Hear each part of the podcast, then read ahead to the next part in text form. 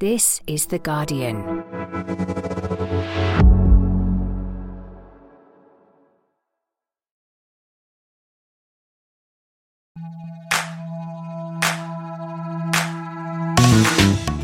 I'm Faye Carruthers, and welcome to the Guardian Women's Football Weekly. Controversy in the Conti Cup, as if it wasn't confusing enough. Aston Villa progressed to the quarterfinals despite fielding an ineligible player.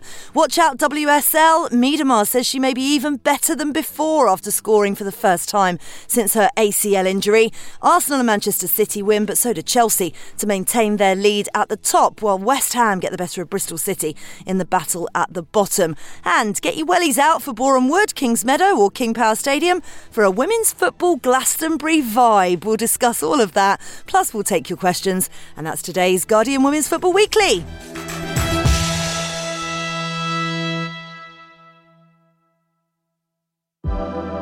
Women's Football Weekly is supported by Google Pixel, the only phone engineered by Google and official mobile phone of Arsenal Football Club, Liverpool Football Club, and the England teams.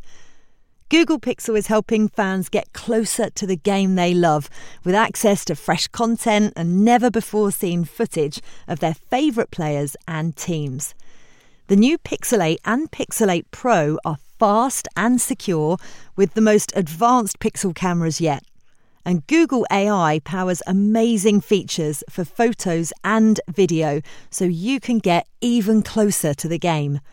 Search Google Store to find out more. What a panel we have today. Wrack, bonjour, mon ami. Bonjour. How is Paris? Oh, yeah, fine. Grey. I'm looking out on a motorway, so, you know. Nice. I'm not exactly seeing the sights. No, bit of a dead rubber for you tonight, but always a pleasure to watch uh, Emma Hayes' Chelsea side in Champions League action. Ceylon Andi Hickman, I don't feel like I've seen you for years and years and years. We have missed you. How are you? Oh, I've missed you guys too. I'm well, thanks. Yeah, I'm really happy to be back. Give us a, a, a potted history of Ceylon in the last six months. Oh God, I don't think you want that. It'll take up the whole show. it's, it's always drama, but um, no, I'm, I'm all good. I'm all good. I'm happy to be back with you both because I've missed your faces, and Marva when she gets here. Listen, Marva may or may not be here. I just think she's hiding from the fact that it's been another terrible weekend for Everton, men and women, this time round, and at the hands of the mighty Luton Town. So I reckon she's running scared. Uh, anyway, right, let's begin with that huge relegation battle between Bristol City and West Ham in the WSL. Uh, the bottom two sides met at Ashton Gate. They were level on points at the start of the day, but it was the Hammers who came out on top in a 2 1 win. It was a really topsy turvy game. Hayashi put Rehanne Skinner's side ahead in the first half. West Ham had two goals disallowed from Viviane Asseyi and debutant Shelina Zadorsky. Bristol City took advantage of that. Amalie Thestrup equalising shortly after the break, but Asseyi scored the eventual winner seven minutes later. Her fourth goal of the season, sealing all three points. Uh, my goodness, West Ham needed that, Susie. Oh, yeah, desperately. And I think they'll be pretty pleased because it was some really poor Bristol defending for both goals in, in my mind. The first in particular, where the clearance just falls to Hayashi on the edge of the D. You know, there's not a player within sort of five yards of her, 10 yards of her. Like, she's completely open. Like, it's not like you can't see that that's where you're placing that clearance, you know, sort of facing that direction. You could easily get a bit more power behind it.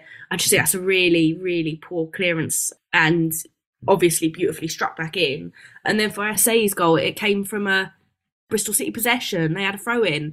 And then moments later, she's racing through one on one and able to nutmeg the keeper and, and put it in. And I just think Bristol City will be so frustrated with the manner of conceding those goals. Obviously, you know, the two disallowed goals that West Ham had shows that they were creating a lot of chances and I mean, should be doing better at keeping players on side, like if we're being frank. But they'll take whatever, right? Like to move three points clear of Bristol at the bottom of the table is the most important thing. Um, and they did that. But yeah, I think Bristol City will be really kicking themselves because they gave them a really good game. Yeah, you can't underestimate the psychological impact that that will give to Rehanne Skinner's side. But, you know, Bristol City Ceylon showing that they can mix it in the top flight, as we've been saying on this pod since the start of the season. It's just those really fine margins that, that Susie said there and, and the tiny little bit of extra quality. What's your gut telling you now, relegation wise, which is hard at the end of January, I know. But what's, what's the Ceylon Andi Hickman gut saying? Don't ask me. I said Leicester were going down, so um, I, I, I, will be completely wrong. No, I am. I'm really gutted for Bristol City. I think, and you also look at those two teams, right, in a relegation scrap, and you think about it is a bit of a David versus Goliath situation with the resources that West Ham have versus what Bristol City have. There is an argument to say that West Ham shouldn't shouldn't really be knocking about down at the bottom of the table when you can bring in, you know, one of the best midfielders from the World Cup in Katrina Gorry and Kristie Mewis the experience that they have, you can just bring those in to come and help you fight the relegation battle. No offense to Lisa Evans, but that's the biggest signing Bristol City have probably ever made, and is a defensive reinforcement for a slightly older player. So I think Bristol to hang on and if to if they'd have got those three points yesterday, I'd be probably in a very different mood about about that game because as Susie said, it was gutting that it was just two sort of defensive errors that really let them down. And for that second goal, it is really frustrating when your team are in possession and as a centre back, uh, you're set for staying in possession, and then suddenly you lose it. And what happened there was those both CBs had committed, and then there's just so much space and no cover for a side to get through. And it's little things like that that show, ah, we maybe don't have the maturity, or we don't have the adaptability or resilience in that moment to to defend those bits of, and we don't have that quality. And also, if you actually look at how Bristol City scored, it was a, and a brilliant run from Morgan, taking on the entire team of West Ham, getting into the box and just squaring it for a tap in. And they they are moments of brilliance, but you can't you can't consistently get three points through you know one of your defenders running through the entire team.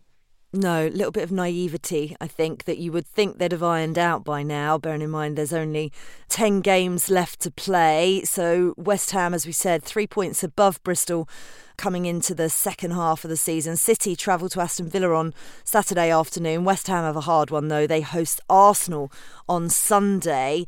So, that closes the gap between West Ham and Brighton. They're now just three points behind uh, Brighton after their 3 0 defeat to Chelsea at Broadfield Stadium. Lauren James doing Lauren James things yet again, scoring twice either side of a Fran Kirby header. Joe asks that age old question Messi, Ronaldo, or Lauren James, Susie? Nowadays, Lauren James. I'd take her over either of them in current form and uh, and age. um, but you know, what Lauren James looks like at her peak remains to be seen. So, like, yeah, this isn't her peak yet. That's what's exciting, right? Like, that's what's mad. She's still really young. This is what her real sort of first full season of properly being integrated into the squad and you know playing week in week out and even then she's being rested if they've got midweek matches she's been given an extra day off and that kind of stuff she's being eased in gently and yet we get this like brilliant show every time she steps on a pitch. I mean, uh, what more could you want? She's a genius. Yep, she absolutely is, and Emma Hayes put it perfectly. What she has, not one of us can teach her that gift. We're just kind of running out of superlatives, really, aren't we, on this pod for what she's doing this season? Um, it was a really positive start from Brighton. They hit the crossbar as well in the second half, Ceylon, but there felt like there was quite a golfing class between these two. Yeah, which was a, a little bit surprising because I do think Brighton away is, is quite a difficult game for for a team to go to. But yeah, they did really well in that first half. They were really compact. They didn't let Chelsea break them down. I think they were also a bit bit fortunate that Guro Reiten didn't have her her shoe and boots on because there were three very good chances and no goals for her. But yeah, those moments of quality, like you you could argue that you need to get tighter to Lauren James. You should not be leaving her unmarked in the penalty area like that. For both goals, actually, they were kind of, yeah, Lauren James, brilliant bits of quality, but also you could argue that you need to get a little bit tighter to her to, to even prevent her from being able to think that she can pull those things off. She'll still think it. She'll still think it. the thing is, is how do you get close to her as well when she's taking first touch like that too? Like you just can't. It's just it is absurd. Like it's everything she touches turns to gold at the moment, and that is the marker of like you can't teach that and you can't defend against it. But I feel like for Chelsea, keeping her fit and playing is probably the most important thing that they have. I, I, can imagine like you go into the training ground, there's like a big board around like how are we keeping Lauren James fit this week? like, and everyone's got to think about that question because for the Champions League and the league, you see that because Guro Reiten couldn't finish yesterday. Fran Kirby scored a header, which obviously is quite rare. You've brought in Ramirez for some reinforcements, but Lauren James is the secret weapon that you have to win as much as you want to win this year. So that is the most important thing you can do. Yeah, let's talk about Mayra Ramirez, uh, the Colombian striker who dazzled us in the World Cup, has uh, made her debut for Chelsea, signing from Spanish side Levante for a British record fee of 450,000 euros plus add ons last week. I mean, I'm so excited. I, I thought she was absolutely superb. And she's also eligible for the Champions League knockouts as well. Ceylon, are you excited? I have a confession about this. I sat in the stands and became a bit of a Colombia fan in Australia. I've got a shirt. More of a fan than me. All right, one upmanship. what I'm about to say is uh, an indicator that maybe I'm not a big Colombia fan because I watched Ramirez and I'm going to probably regret saying this. And I didn't rate her. And I don't know why, but I was watching and I was like, wow, football's so subjective. Because then I was going on Twitter and I was seeing like Ian Wright and all these other strikers being like, what an incredible player. And when she signed for Chelsea, I was like, looking at this reaction. And I'm like, she's a conventional, tall, big number nine who will bring the ball down, set people off, and like that's her role, right? I had I didn't see much else from her at the World Cup, and now I think I'm probably going to regret that towards the end of the season and expose myself as sort of just uh, with a terrible football brain. But if it does play out that she's not that good and she wastes a lot of opportunities and she's a bit Darwin Núñez sorry to make a men's game comparison. Uh, he's turned things around at the moment. yeah, it's true. I'll be really smug, but I'm also willing to be proven wrong. You're also one of the OGs of this pod, and you know that our predictions are absolutely terrible. So all you're doing is just following fine form, as always. Um, it was announced on Sunday as well. Uh, Aggie Beever-Jones has signed a new contract. She's Chelsea through and through, isn't she? Her granddad was a season ticket holder at Stamford Bridge. That new deal running through to the summer of 2026. Here's what she had to say It's amazing. I haven't stopped smiling, to be honest. This is my childhood club, and to continue my journey here is a really exciting time.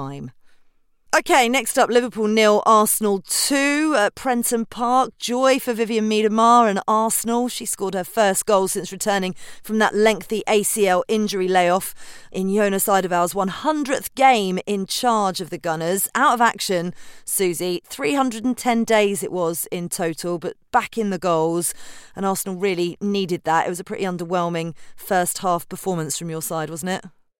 Yeah, underwhelming, but Liverpool are really good. um, like I think that you know we can underestimate or un- understate just how organised they've become under Matt Beard. Like they're a really, really well drilled team. They get numbers back. They defend. They press really well defensively. They're very compact at the back, and it can be quite difficult to break through. And I think I think Emily Fox was the difference um, at sort of carving out the space and stretching the Liverpool defence providing the assist for Viv and then, you know, being pretty instrumental in the build up to Caitlin Foord's goal as well. So that was like super impressive for me, the way how easily she slotted into the side. Obviously brilliant to see mid on a score sheet and, you know, it took a bit of time to get going, but I think that's purely down to Liverpool being very, very good defensively uh, rather than necessarily Arsenal struggling significantly to create because they can do that. But it was just very, very well, well drilled Liverpool defending. It was brilliant as well to see Leah Williamson coming on in Arsenal's 7 0 win at Reading in the Conti Cup last week. Ceylon. She wasn't involved from the bench in the WSL this weekend, but will no doubt be back in full contention soon. And friend of the pod, Tim Stillman, did an exclusive interview with her after that game. just brilliant to have her back. Really is, yeah. And obviously we're not seeing a we're not seeing it like a cold night at Prenton Park for a WSL return. Like it's gotta have more fanfare than that. It's gotta be a big one at the Emirates. Everyone's there. Leah Williamson signs coming out your ears. It's gotta be one of those. It's not it's it can't just wheel her out for like ten minutes at the end against Liverpool and a very cold night in Merseyside. So I think it's Jonas doing a bit of showmanship so that we get the Leah Williamson WSL return that we all want. Yes, I feel that. I feel that. Marva Kreel is back with us. Marva, good morning. I'm back. good morning. How's everyone? We're all right, thank you. We were wondering whether you might have been slightly late this morning because you were actually running scared of any Everton chat, having had a terrible weekend for, for the men's and women's team. And uh, I might have suggested it could have been something to do with Luton Town.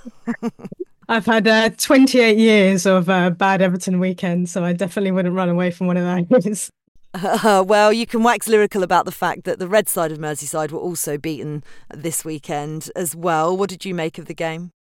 Yeah, I think obviously Liverpool made a lot of changes given what happened to them before, and that really showed. And you can understand the thinking. I think it's important to not let morale slip too much and have another battering against a team who are capable of it. But I think it more just came down to Arsenal's just willingness and ability to to cut open and, and do what they need to do while Liverpool were very good for for a large portion of it, if you look at the chances that Arsenal had towards the end, uh, particularly Stina Blackstenius, it could have possibly been about five or six nil towards the end.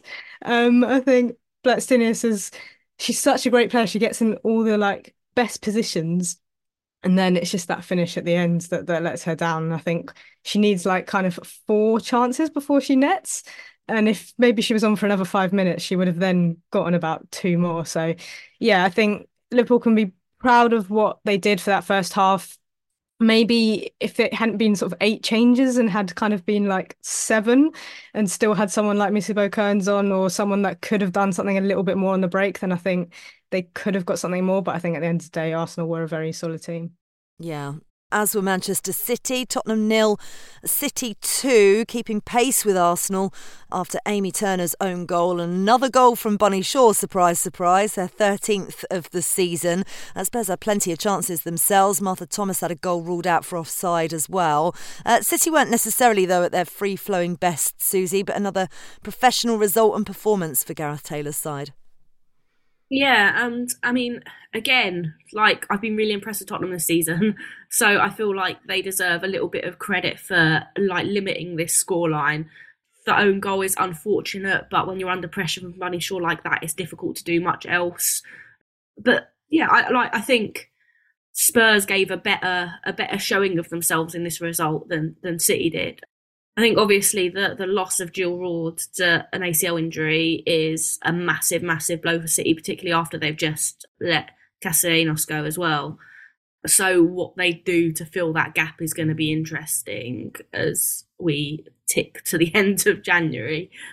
City were sort of lacking Jill Roord's drive from the middle, and Spurs did very, very well to sort of contain them to within those two goals. Um, so yeah, like on balance, I think it's City finding their feet a little bit without Jill and a decent Spurs side doing decent-ish things. Not quite enough. Yeah, I see what you mean. And, uh, you know, that news on Jill Roord, Marva, was terrible. She picked up that injury in the midweek League Cup victory over, over Manchester United. And it just feels like here we go again. We're just getting two fantastic WSL players back in Leah Williamson and, and Vivianne Miedema, and then we lose another really exciting one. Yeah, exactly. And she started the season so, so well. She's been such a standout player for Man City. And just in terms of the balance of midfield, you know, obviously they didn't sign too many players at the beginning of the season. And Jill Roord was the player that they did sign that was like, this is the impact signing, you know, that we can make. And it and it worked very, very well. We kind of all discussed before um the season, like, can they get away with only making a signing like that? They could until now. It's just so sad to see. She's, you know, you don't want to see it for anyone. It doesn't matter about talent, but obviously she has that in abundance, and I just really feel for that that City team, to be honest. Yeah, absolutely. Feel for your team as well, because that's who we're talking about next. Your favourite part of the show, Marva. Yeah. you finished Everton nil, Leicester one at Walton Hall Park, courtesy of a lovely second half strike from Janice Cayman. The sighs are there already. Not much consolation for the Toffees fan in the room, hey? Uh, third straight league defeat. And just to remind you, as if you didn't know, you've still not won at home in the WSL this season.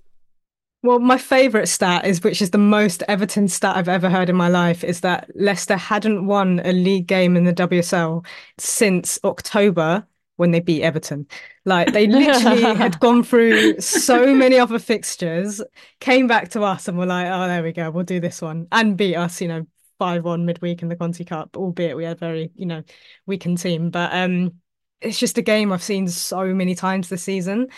It was pretty much identical actually to the the Leicester away game, except Leicester were a bit better this game. I think they were the better team in the second half for sure, but in the first half, we had so many chances. We hit the bar. There was a one-on-one that was called offside, which was marginal, which was the same as um Offside is offside, Marva. Well, I don't know if it was. I don't know if it was. I think, especially without VAR, to call something that like I don't think VAR would be able to draw the lines on that one.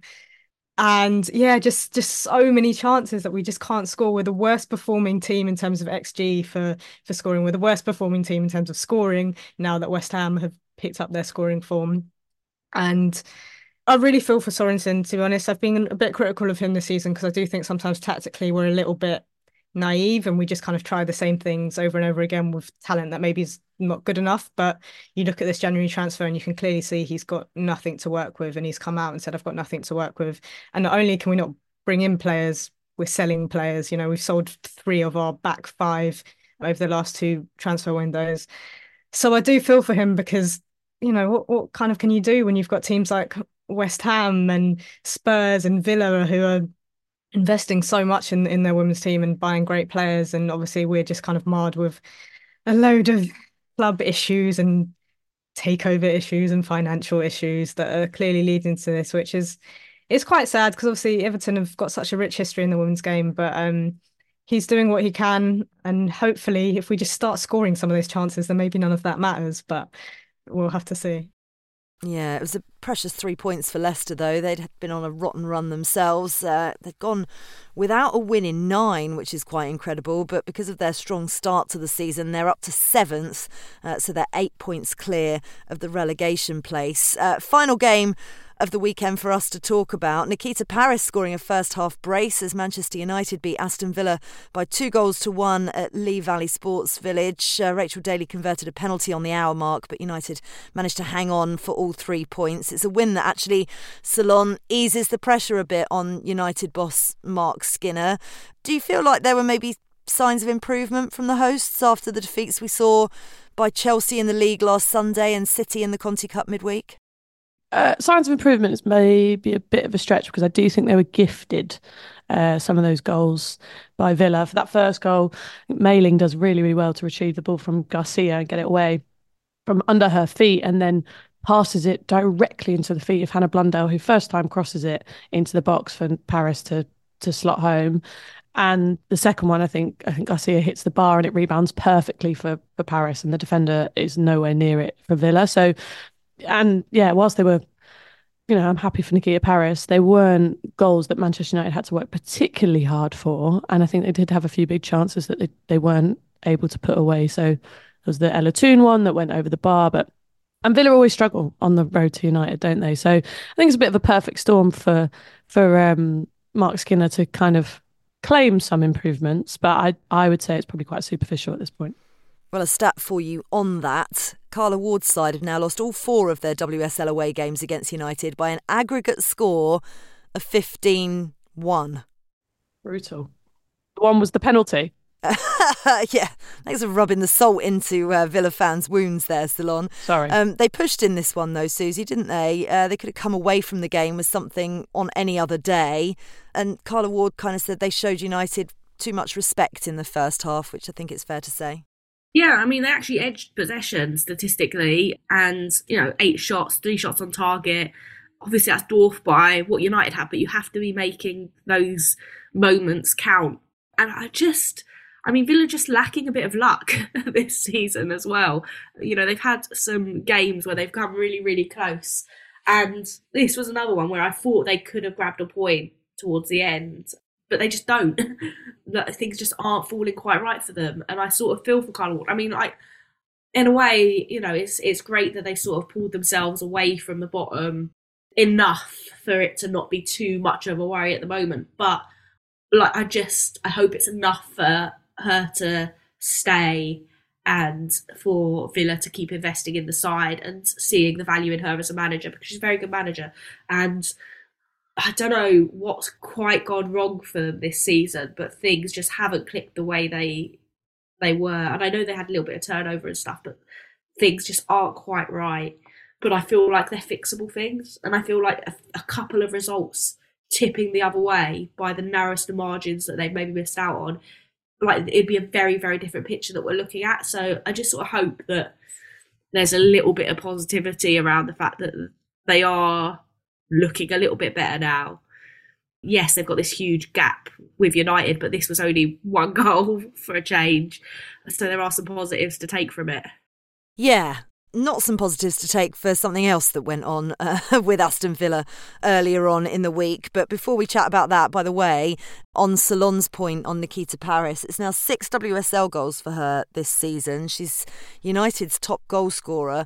And Marc Skinner reiterated afterwards, interestingly, uh, what a key member of his team she is and said the reality is whenever Nikita's not a regular, it's only because of a tactical situation. It's nothing to do with her. Okay. Interesting. Uh, right, we're returning to Villa and Manchester United in a moment because that's it for part one. In part two, we'll discuss Conti Cup controversy, championship chaos, and we'll talk Glastonbury.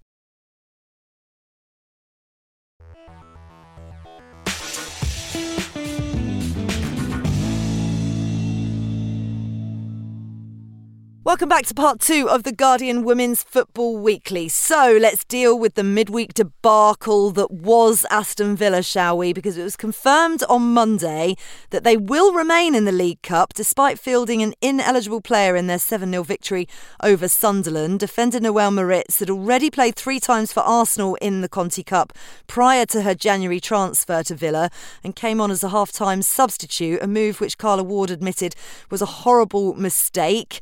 This is what an FA statement read. Aston Villa admitted the charge and acknowledged the breach had occurred.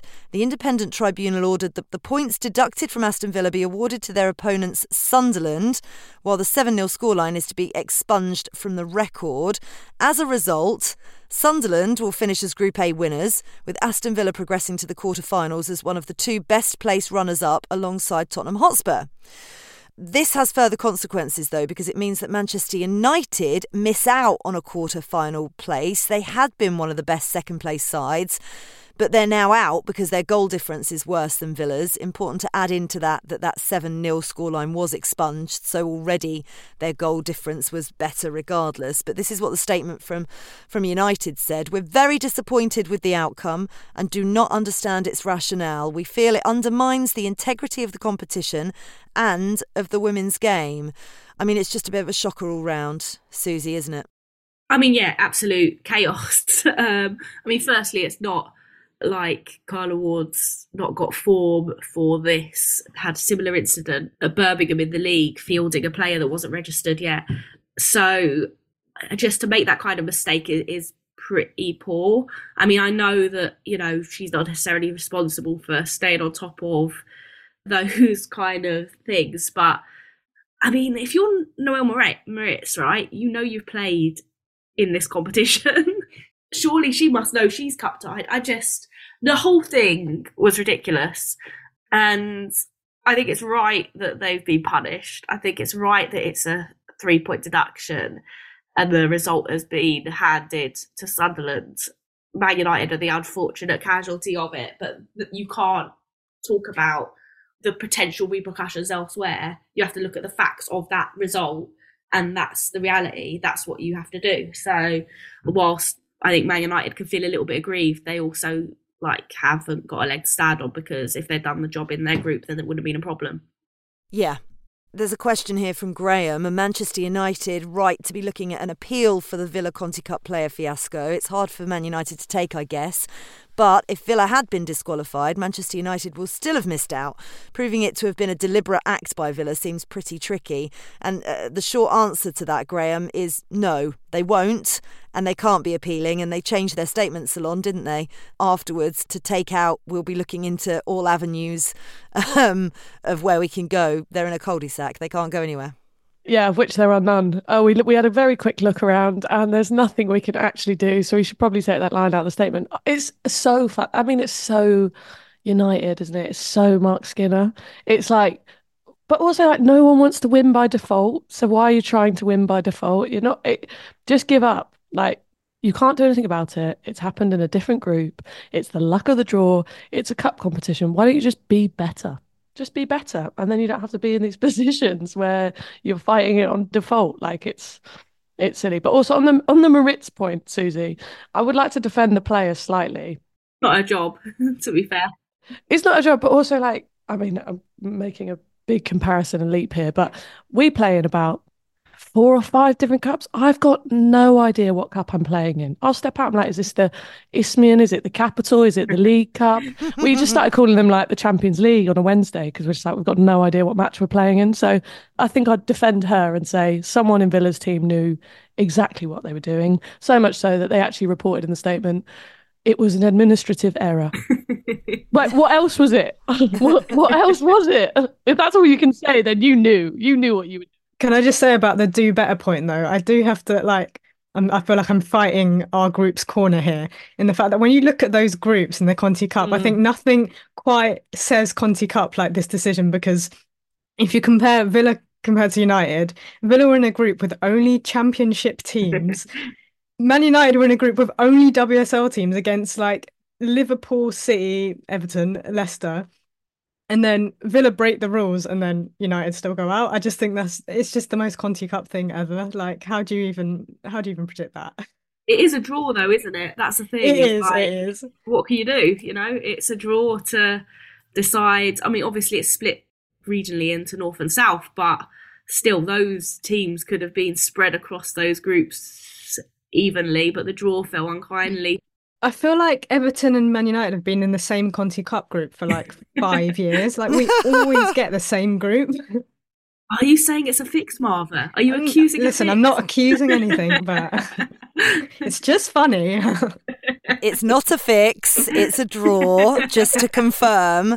Um, but it is just a bonkers competition that drives me nuts every single year. If I'm honest, um, I just find it I find it just clumsy. It's clumsy, isn't it, the Conti Cup?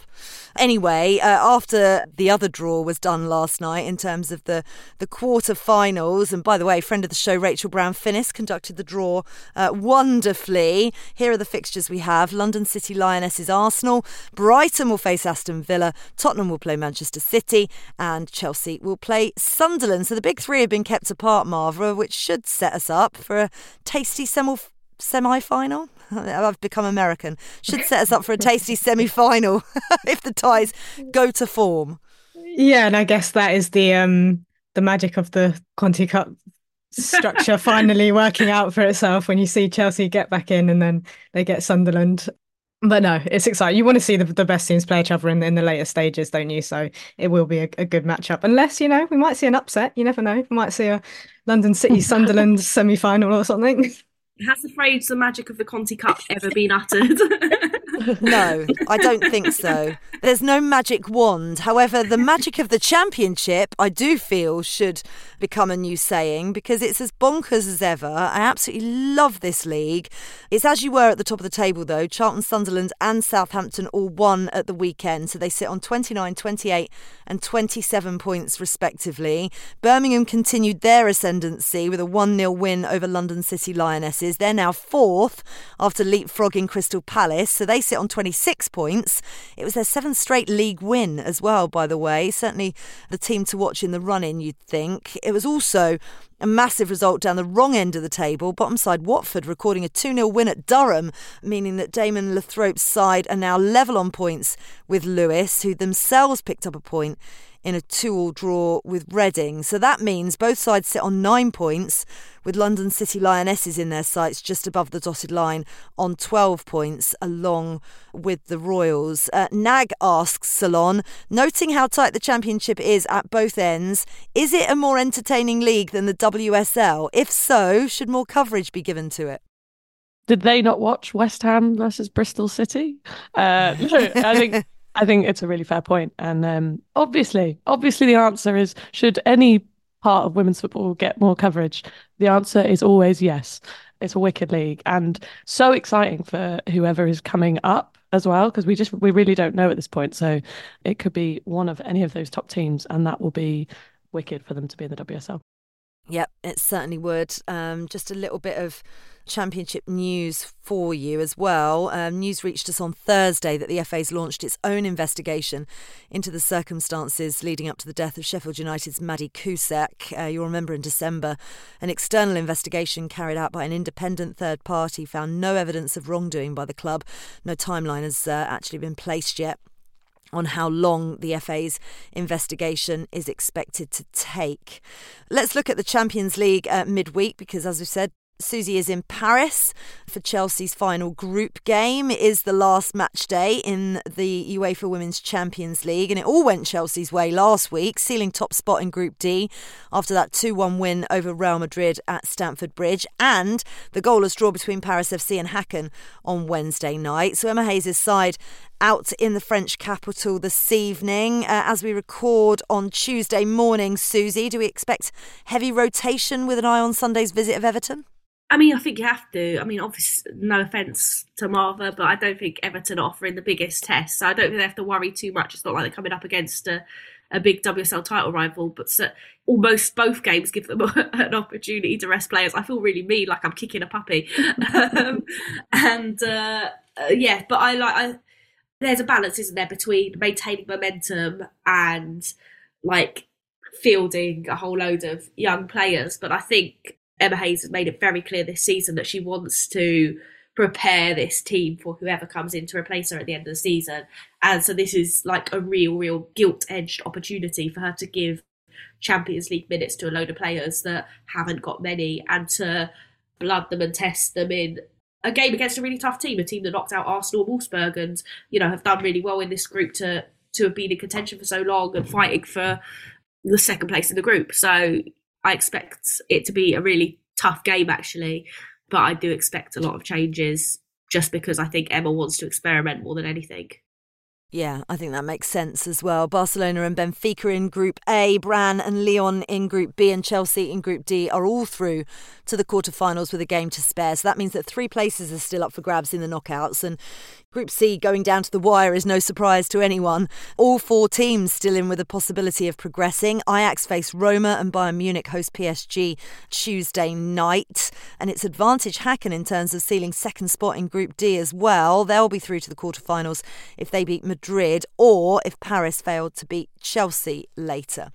Now then, if our WhatsApp group is anything to go by, we've got 10 minutes to dissect Glastonbury if you don't know what I mean when I say that, let me just explain. Little bit of furore caused on social media when uh, Newco's CEO Nikki Doucet compared the environment around women's football as like Glastonbury in some ways. Now, first of all, we need to dissect the fact that she was put up in front of the media last week. Uh, Susie and I sat down for a roundtable discussion with her, with a, a, number of other journalists as well. But let's do Glasto first, shall we?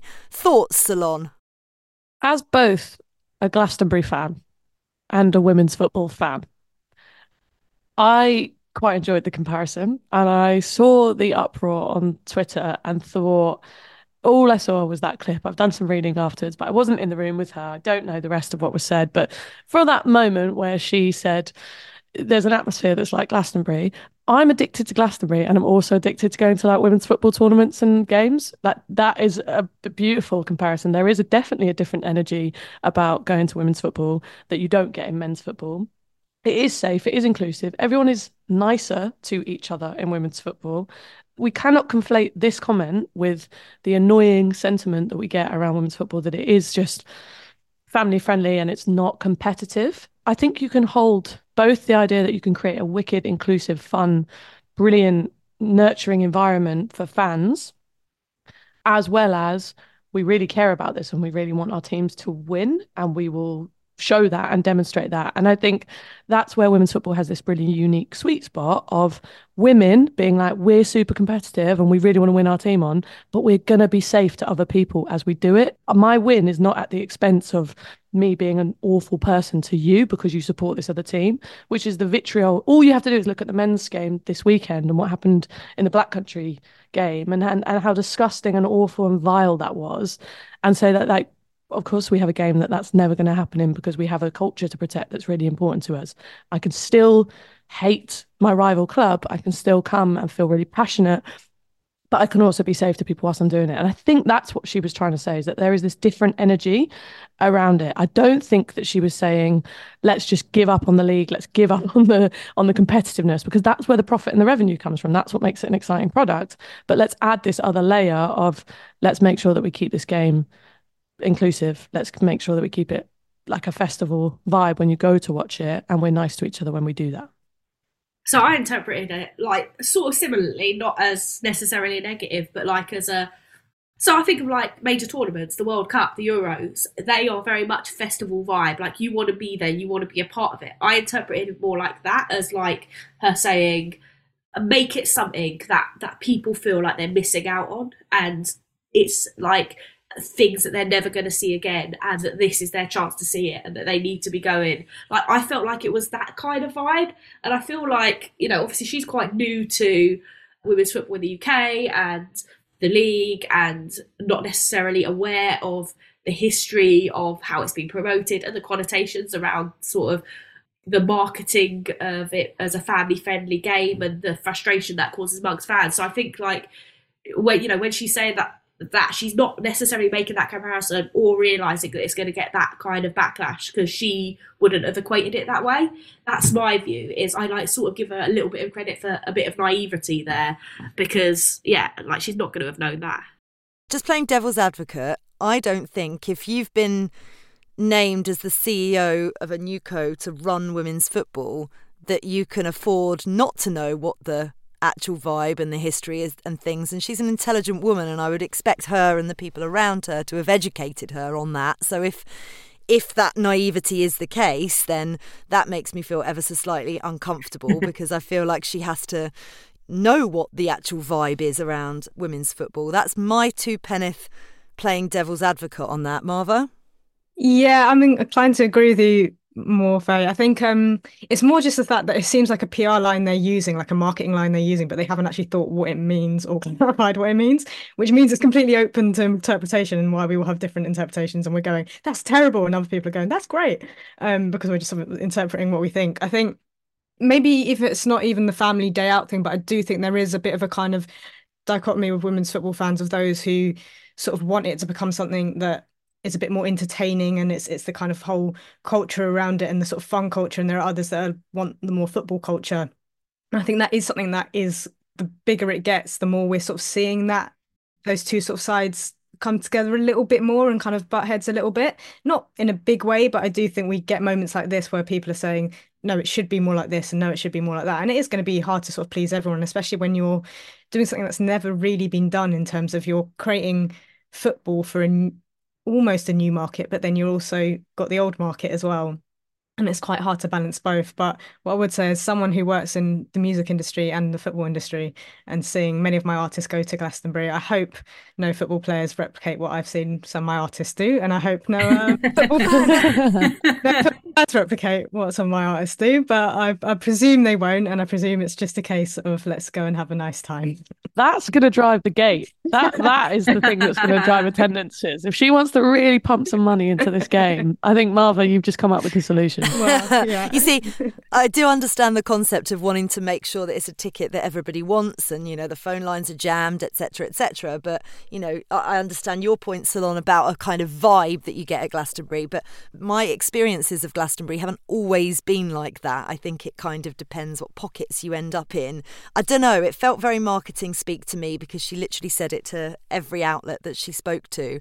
Clever comms, because actually what it does is completely make everybody focus on that one line rather than focus on what many of the journalists in the room picked up on that there was absolutely zero meat and flesh on the bones of what exactly the intention of the new co is, Susie yeah, it's hugely frustrating. I mean, maybe that like benefit of the doubt, there probably is a lot of meat on the bones, but they're just not telling us or able to tell us legally.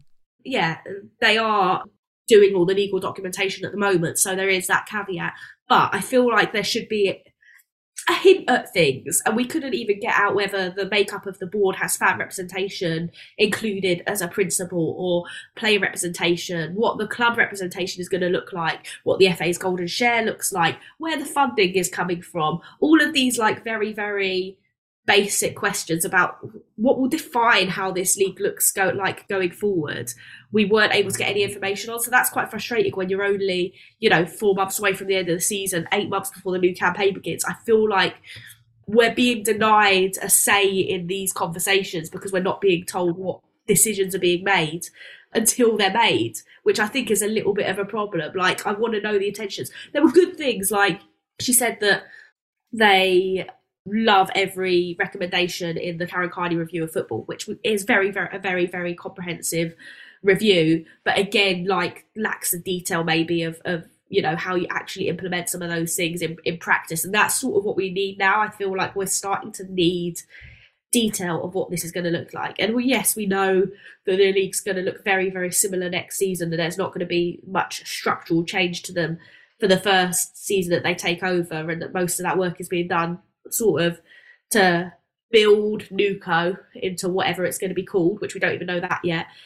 And then they'll start like actually molding what they want the league to be and look like. But it just worries me that we have so little detail because we can't like give an opinion on NewCo and this process and whether it's a good thing without knowing anything about it beyond like we want a Glastonbury vibe, which is the kind of like hyperbole and talk we're getting uh, without much flesh on those bones, as Faye was saying.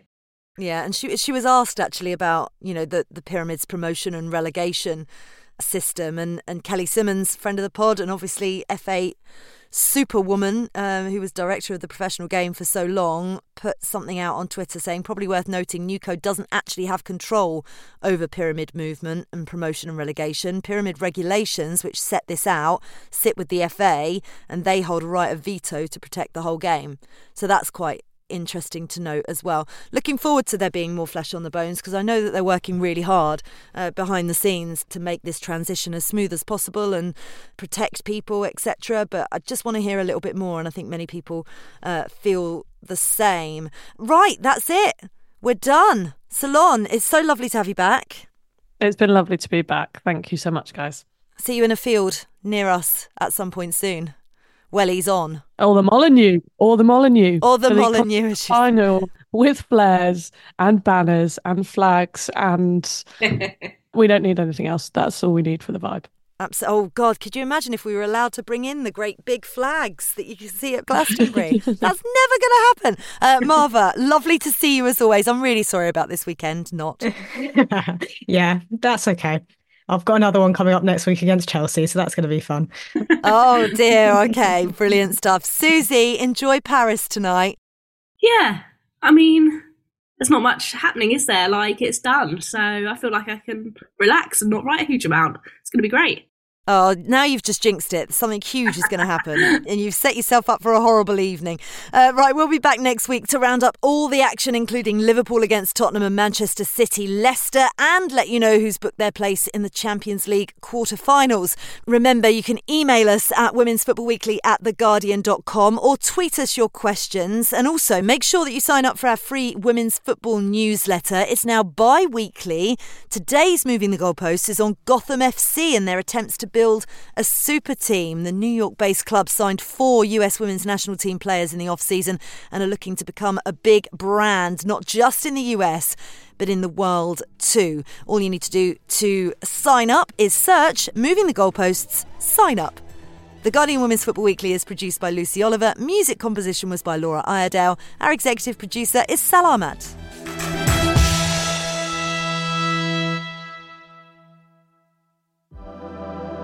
Women's Football Weekly is supported by Google Pixel, the only phone engineered by Google and official mobile phone of Arsenal Football Club, Liverpool Football Club, and the England teams. Engineered by Google, the Pixel 8 and Pixel 8 Pro are fast and secure with the most advanced pixel cameras yet. And Google AI powers amazing features for photos and video so you can get even closer to the game. Search Google Store to find out more. This is The Guardian.